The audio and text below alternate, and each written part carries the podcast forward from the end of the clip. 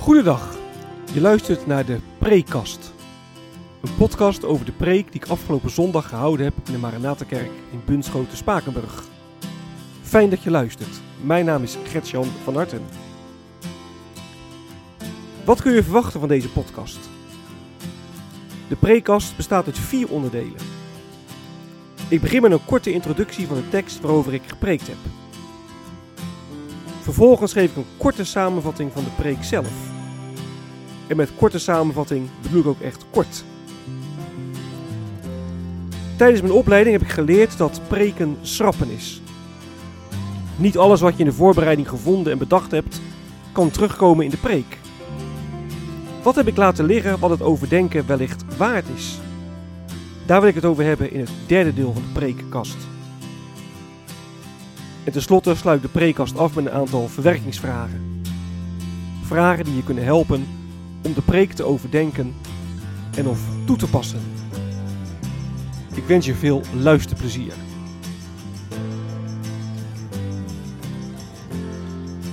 De tekst.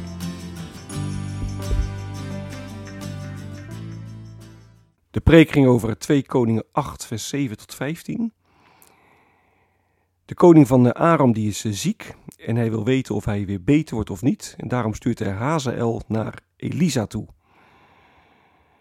En Elisa zegt, nou de, de ziekte van de koning is niet dodelijk, maar hij zal wel sterven. En dan kijkt Elisa Hazael lange tijd aan en hij barst dan in, uh, in huilen uit.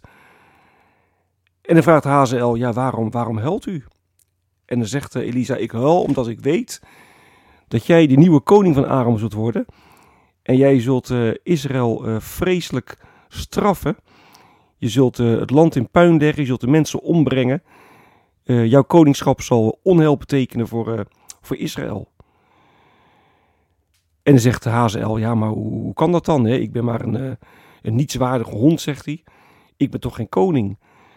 En zegt Elisa, nou wacht maar af, hè? de Heer die heeft mij u getoond als koning van Aram. Nou, Hazael die gaat dan terug naar de koning van Aram. En hij zegt, nou koningen, u zult uh, vast en zeker beter worden.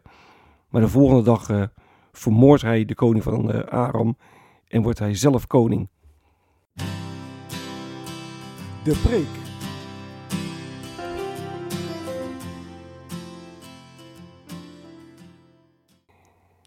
Ik heb als thema boven de preek geschreven: Het is om te huilen. En wat moeten wij met dit verhaal? Hazael die wordt koning van Aram en Elisa die moet er enorm om huilen. Dat is een verhaal dat zich bijna 2900 jaar geleden afspeelde, maar ja, wat hebben wij er vandaag eigenlijk aan? Is dit wel relevant? Is dit nu een verhaal waar je voor naar de kerk komt? Nou, ik heb er ook wel mee geworsteld bij het schrijven van de preek. En toen ik het Bijbelgedeelte las, toen dacht ik, ja, wat moet ik hier nu over zeggen? Wat kan ik hierover zeggen?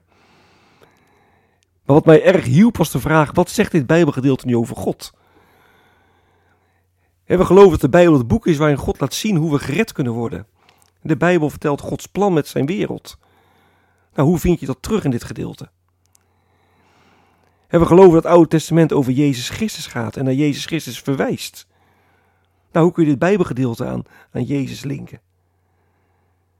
Nou, met die vragen heb ik het gedeelte gelezen en nagedacht wat de tranen van Elisa ja, ons vandaag kunnen zeggen. Nou, de koning van Aram is ziek en via Hazael vraagt hij aan de Heer of hij weer beter wordt. Eerder in het boek Twee Koningen lezen we dat Agasja ernstig gewond is. En wat doet Agasja, de koning van Israël dan? Hij vraagt aan de god Baal, Baal Zebub of hij uh, nou, zal herstellen, of hij het zal overleven. En dat is echt een enorm contrast. Hè? Een heidense koning, de koning van Aram, die gaat naar de Here toe. En de koning van Israël die gaat naar een afgod toe. Nou, wij kunnen soms heel makkelijk afgeven op mensen die niet geloven. En we kunnen ons bewust of onbewust beter voelen. Terwijl niet-gelovigen ons echt een, spiegel kunnen voorhouden. En dat was in de tijd van Elisa zo, maar dat is vandaag echt, echt niet minder. Ik denk bijvoorbeeld aan een thema als, als duurzaamheid, omgang met de schepping. Of ik denk als het erom gaat om, om homoseksuele mensen een, een veilige plek te bieden. En mensen die niet geloven, die kunnen ons als kerk daar echt wel ja, een spiegel voor houden. En wat we zien in die spiegel, dat kan dan echt ja, best wel beschamend zijn. Nou, Elisa die, die barst in tranen uit als hij met Hazael spreekt. Want hij weet dat Hazael koning van Aram zal worden. En dat de God Hazael zal gebruiken als instrument om Israël zwaar te straffen. Israël zal, zal verwoest worden. En is een straf op de zonde van het volk. Het oordeel van de Heer is ja, huiveringwekkend. En wij kunnen het oordeel van God negeren omdat het ons niet aanstaat. Maar daarmee houden we onszelf voor de gek. Hè? Het oordeel van God over de zonde is, is realiteit. Nou, de tranen van Elisa laten zien dat het God pijn doet als hij moet oordelen. In vers 11 wordt Elisa de godsman genoemd. Hij, ja, hij vertegenwoordigt God. God is geen, geen kille God die gevoelloos mensen straft. Maar God doet dat met pijn in zijn hart. God wil namelijk niets liever dan dat mensen in een liefdevolle relatie met hem leven. En dat hij oordeelt, ja, komt omdat God volmaakt, heilig en rechtvaardig is. En omdat hij volmaakt, heilig en rechtvaardig is, dan kan hij de zonde niet verdragen. Hij kan het kwaad niet laten bestaan. En God en zonde, dat, dat kan niet samen, dat, dat matcht niet. En met pijn in zijn hart oordeelt hij erover. En hoeveel pijn het God doet, ja, dat zien we op Golgotha. Daar onderging Jezus Christus het oordeel dat wij hadden moeten ondergaan. God strafte liever zijn eigen zoon dat hij ons moest straffen. En op Golgotha werd Jezus verpletterd door Gods toorn over onze zonde. Het is om te huilen. Maar daardoor ook tegelijk om te lachen. Want omdat Jezus stierf is er redding voor ons. En als je in Jezus Christus gelooft, dan vergaat het huilen en komt er ruimte voor dankbaarheid. Komt er ruimte voor echte blijdschap. Niet omdat God niet oordeelt over de zonde, maar omdat we mogen geloven dat Jezus Christus het oordeel voor ons gedragen heeft. En met deze boodschap komt God naar ons toe. En hij nodigt je van harte uit om je eraan gewonnen te geven. We hebben gekeken naar de tranen van Elisa. Het is ook om te huilen. Het is beschamend, met verstrekkende gevolgen. En het doet God pijn aan zijn hart. Maar God verandert het huilen in lachen. Wat is blijven liggen?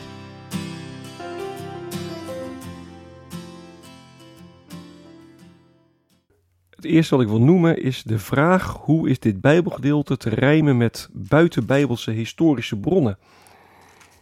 Hier lezen dat Hazael een, een, een, doek nat maakte en die over het gezicht van Benedat spreidde, zodat Benedat stikte, staat dan in vers 15.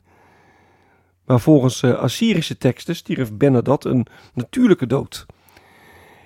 En dat roept allerlei ja, vragen op. En dan bedoel ik niet zozeer de, de vraag of de Bijbel wel historisch betrouwbaar is, maar meer de vraag van hoe ga je nou om met in de Bijbel beschreven geschiedenis. Moet je dat letterlijk lezen? Worden bepaalde stelfiguren gebruikt?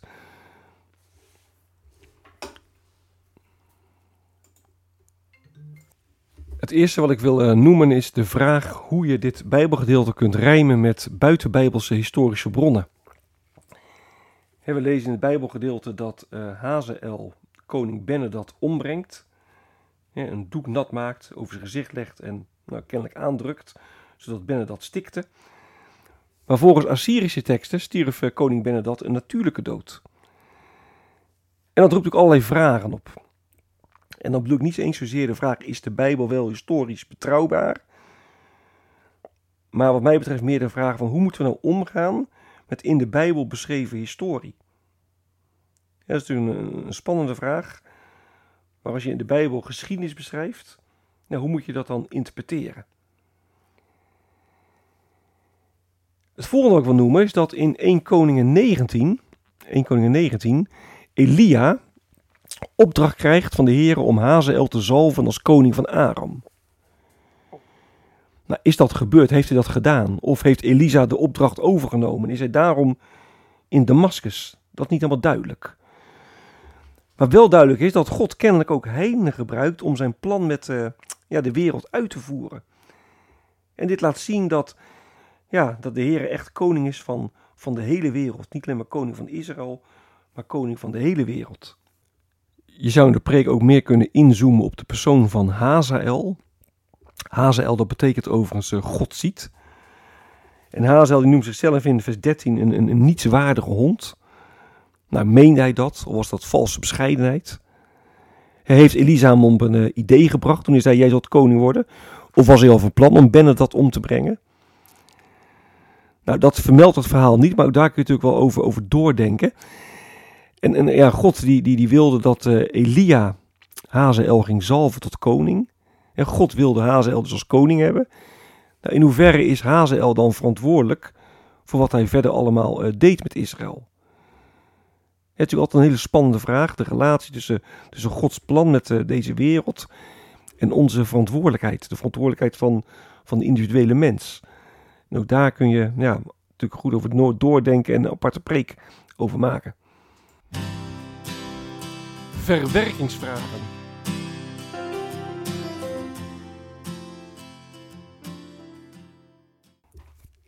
De eerste vraag die ik wil stellen is: in hoeverre kun jij iets leren van mensen die niet in Christus geloven? Ik heb in de preek gezegd dat mensen die niet geloven ons een spiegel kunnen voorhouden. Zoals Benadat, een heidense koning, de koning van Israël een spiegel voorhield. Benadat die gaat naar de heren toe, word ik beter of niet? Terwijl Agasja, de koning van Israël, naar een afgod toe gaat met de vraag: overleef ik het wel of overleef ik het niet? Dus niet geloven kunnen ons een spiegel voorhouden. Nou, dat was toen, heb ik in de preek gezegd. Dat is vandaag niet anders. Bijvoorbeeld als het gaat om omgang met het milieu. Als het gaat om, om, om homoseksuele mensen een veilige plek te bieden. mensen die niet geloven kunnen ons een spiegel voorhouden. Nou, wat kun jij leren van mensen die niet in, in Christus geloven? En een vraag daar gekoppeld is, hoe kijk je eigenlijk aan tegen mensen die niet in Christus geloven? Kijk je erop neer? Denk je toch bewust of onbewust dat je, dat je beter bent? Of uh, is dat niet het geval? Wat betekent het voor jouw persoonlijk leven dat Jezus je zonden vergeven heeft? Dat is ook een vraag waar je over na kunt denken. Het is om te huilen het oordeel van God. Maar God zij dank, Jezus Christus heeft ons oordeel gedragen. Dat is de blijde boodschap van het evangelie. Maar wat betekent nou voor je persoonlijk leven dat Jezus je zonde vergeven heeft? Is het ook, ook terug te zien in je leven, in je leven van alle dag? Heeft het je leven ook veranderd? Beïnvloedt het je leven? Een volgende vraag is: wat betekent het voor je, voor je godsbeeld dat God een God is die oordeelt over de zonde? Wat betekent dat voor hoe je naar God kijkt? Ik begon de preek met eh, de opmerking dat ik het eh, best wel lastig vond om hier een preek over te maken. Dat ik toen ik het Bijbelgedeelte las dacht, ja, wat, wat, wat moet ik hier nu mee? Wat kunnen we ermee? In hoeverre is dit eh, relevant voor vandaag? En ik heb toen gezegd, dat ik de, de tekst ook ben gaan lezen met de vraag in mijn achterhoofd: wat leert dit, wat leert dit Bijbelgedeelte ons over Jezus Christus? En mijn vraag is: wat vind je ervan om met deze bril het Oude Testament te lezen? Dit is het einde van de prekast. Mocht je vragen of opmerkingen hebben, dan kun je me mailen op mailadres van hartengretjan.gmail.com van hartengretjan.gmail.com ik wens je nog een hele prettige dag. Hartelijk dank voor het luisteren. En wie weet, tot een volgende keer.